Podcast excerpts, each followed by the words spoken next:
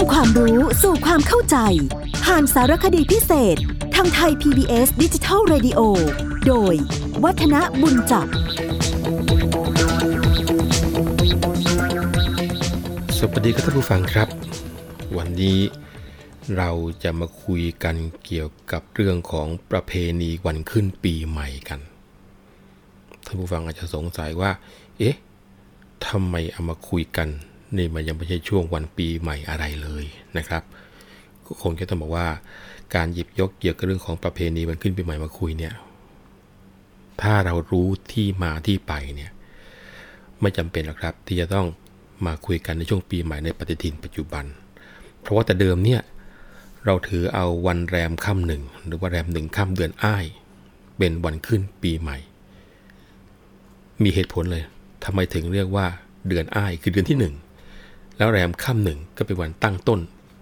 ของวันแรกของปีใหม่นะครับ ดังนั้นจากการที่เดิมทีเนี่ยใช้แรมหนึ่งค่ำเดือนอ้ายเป็นวันขึ้นปีใหม่ เพื่อที่ให้สอดคล้องกับคติแห่งพระพุทธศาสนา ซึ่งถือช่วงเหมัน หรือว่าช่วงหน้าหนาวเป็นการเริ่มต้นปี แต่ดำเนินการผ่านมาท่านผู้ฟัง ก็ได้มีการเปลี่ยนแปลงไปตามคติพราหมณ์ คือเอาวันขึ้นหนึ่งค่ำเดือนห้าเป็นวันขึ้นปีใหม่ แต่ของพราหมณ์ก็คงจะนับหนึ่งที่นั่นแหละครับ แต่เผอิญว่าพอเราโยกไปตามคติพราหมณ์ ของที่เคยนับหนึ่งที่แรมหนึ่งค่ำเดือนที่หนึ่งคือเดือนอ้ายก็เลยกลายเป็นว่ายังคงนับเวลาตามเดิม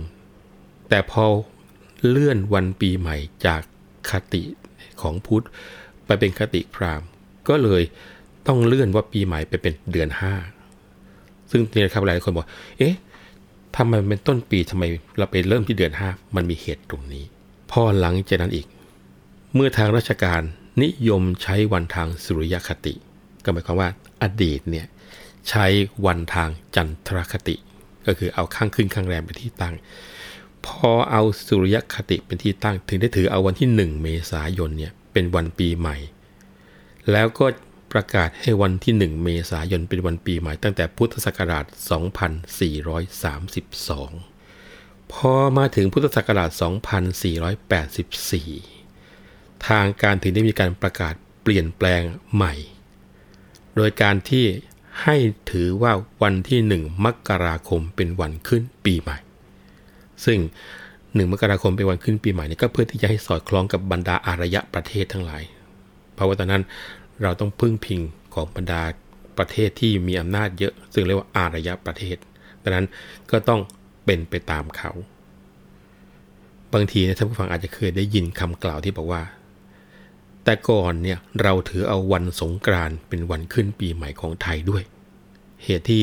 มีการกล่าวอย่างนี้ก็เพราะว่า วันสงกรานนั้น จะตรงกับวันขึ้นหนึ่งค่ำเดือน 5 ของทุกปีนะครับเรื่องสงกานต์เนี่ยคงจะได้คุยกัน คราวนี้มาจนถึงพุทธศักราช 2432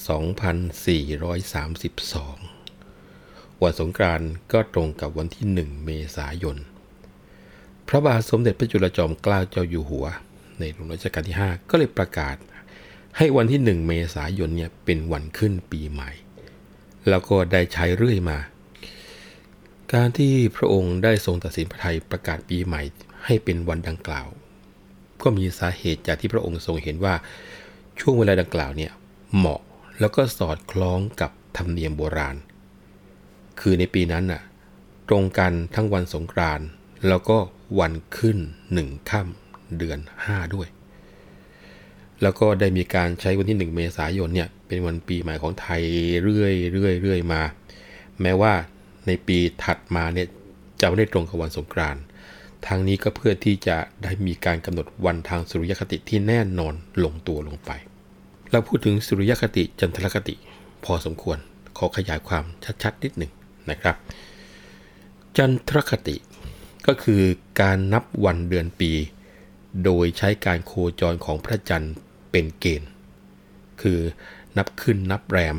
นะนับเดือนอ้ายเดือนยี่เดือน3เดือน4 แล้วก็นับเป็นปีชวดฉลูขานถอนะอันนี้หรือว่าเป็นการนับวันทางจันทรคติ ส่วนสุริยคติก็คือการนับวันเดือนปีโดยการใช้การโคจรของพระอาทิตย์เป็นเกณฑ์ ก็คือวิธีการนับอย่างที่เป็นปัจจุบันเนี่ยก็คือเป็นจันทร์อังคารพุธส่วนเดือนก็เป็นมกราคมกุมภาพันธ์มีนาคมนะส่วนปีนะครับก็เป็นพุทธศักราชคริสตศักราชต่าง ๆ กันไปอันนี้นะก็คือใช้หลัก ของการนับทางสุริยคติ คราวนี้มาถึงวันที่ 24 ธันวาคม พุทธศักราช 2483 ตรงนี้สำคัญ เพราะว่าคณะรัฐบาลของจอมพลปพิบูลสงครามนะจอมพลแปลกเนี่ย ได้ประกาศใหม่ ให้วันที่ 1 มกราคม พุทธศักราช 2485 เป็นวันขึ้นปีใหม่ ซึ่งตัวนี้ คณะรัฐบาลของจอมพลปบอกว่า เพื่อให้สอดคล้องกับประเทศอื่น ๆ ที่เป็นสากลทั่วโลก และก็นับจากที่มีการประกาศปีใหม่ครั้งนั้น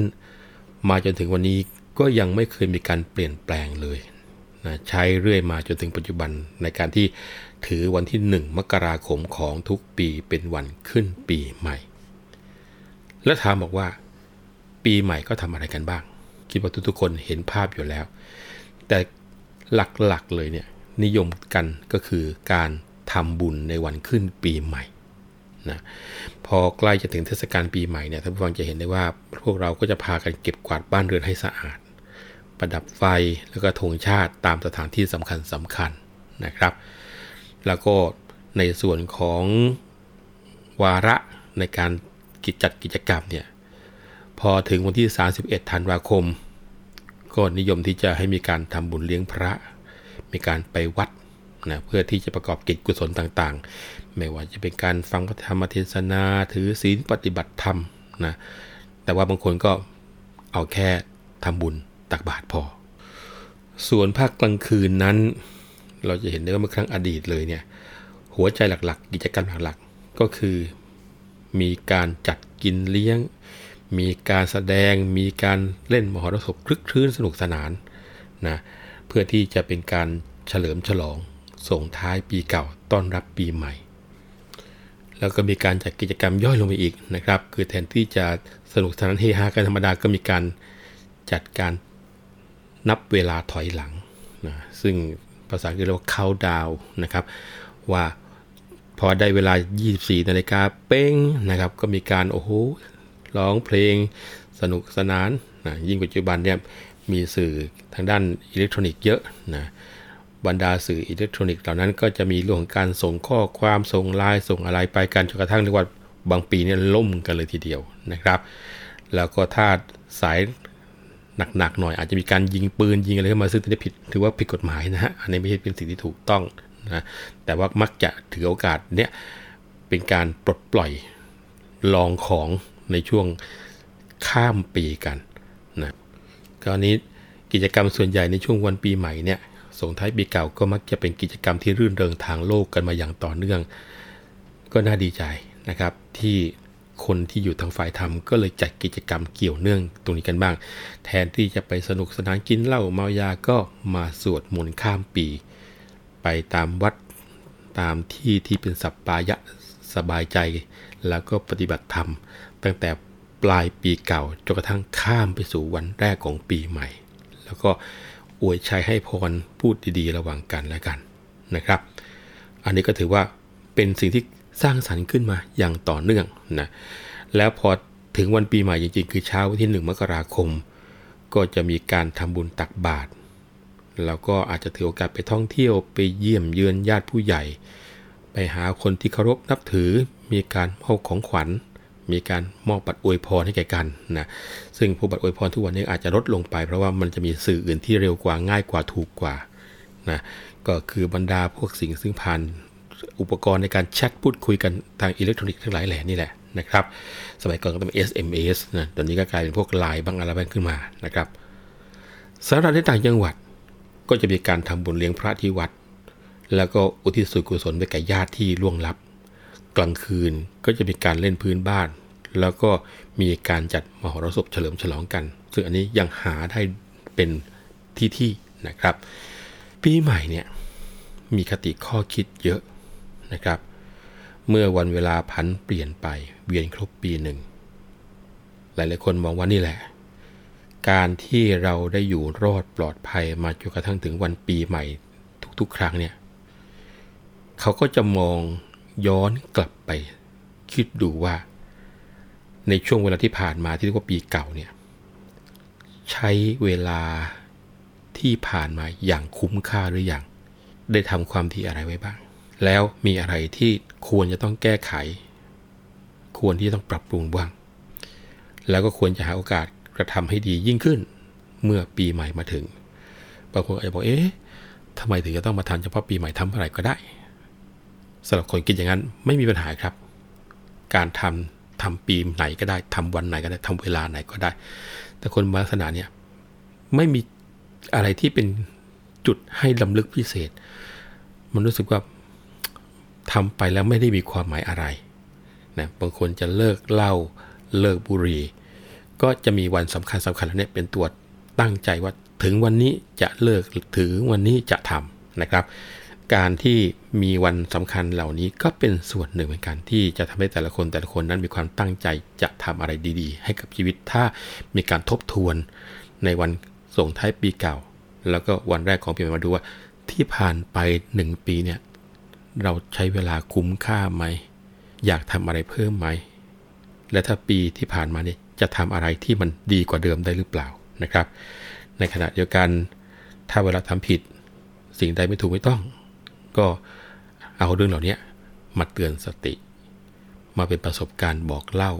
อย่าเอามาเป็นตราบาป อย่าเอามาเป็นตัวบั่นทอนกำลังใจนะครับ ไม่มีใครทำอะไรสมบูรณ์ทั้งหมดนะไม่มีใครทำดีได้ตลอดเวลา แล้วก็ไม่มีใครที่ทำชั่วตลอดเวลาเหมือนกัน เพียงแต่ว่าสิ่งที่ไม่ดีเหล่านั้นเนี่ยถ้าทำแล้วตั้งสติรู้ได้ แล้วเอามาเป็นประโยชน์ในการเตือนตนเอง แล้วก็ ทำตัวเองให้มีประโยชน์ต่อสังคม และไม่มีปัญหาต่อสังคม รวมทั้งเป็นประสบการณ์บอกไปยังคนที่อยู่ใกล้ ๆ ให้ได้ระมัดระวังในตัวเป็นคุณอย่างยิ่งทีเดียวนะครับ วันนี้เราคงจะคุยกันในเรื่องเกี่ยวกับวันปีใหม่ที่เป็นสากลเอาไว้แค่นี้ เพราะว่าเวลาของรายการเราหมดแล้ว ครั้งหน้าเราจะมีประเพณีสำคัญสำคัญ มาคุยต่อแน่นอน เป็นประเพณีอะไร ติดตามกันแล้วกันนะครับ วันนี้ผมวัฒนบุญจับคุณจะต้องขอลาไปก่อน สวัสดีครับ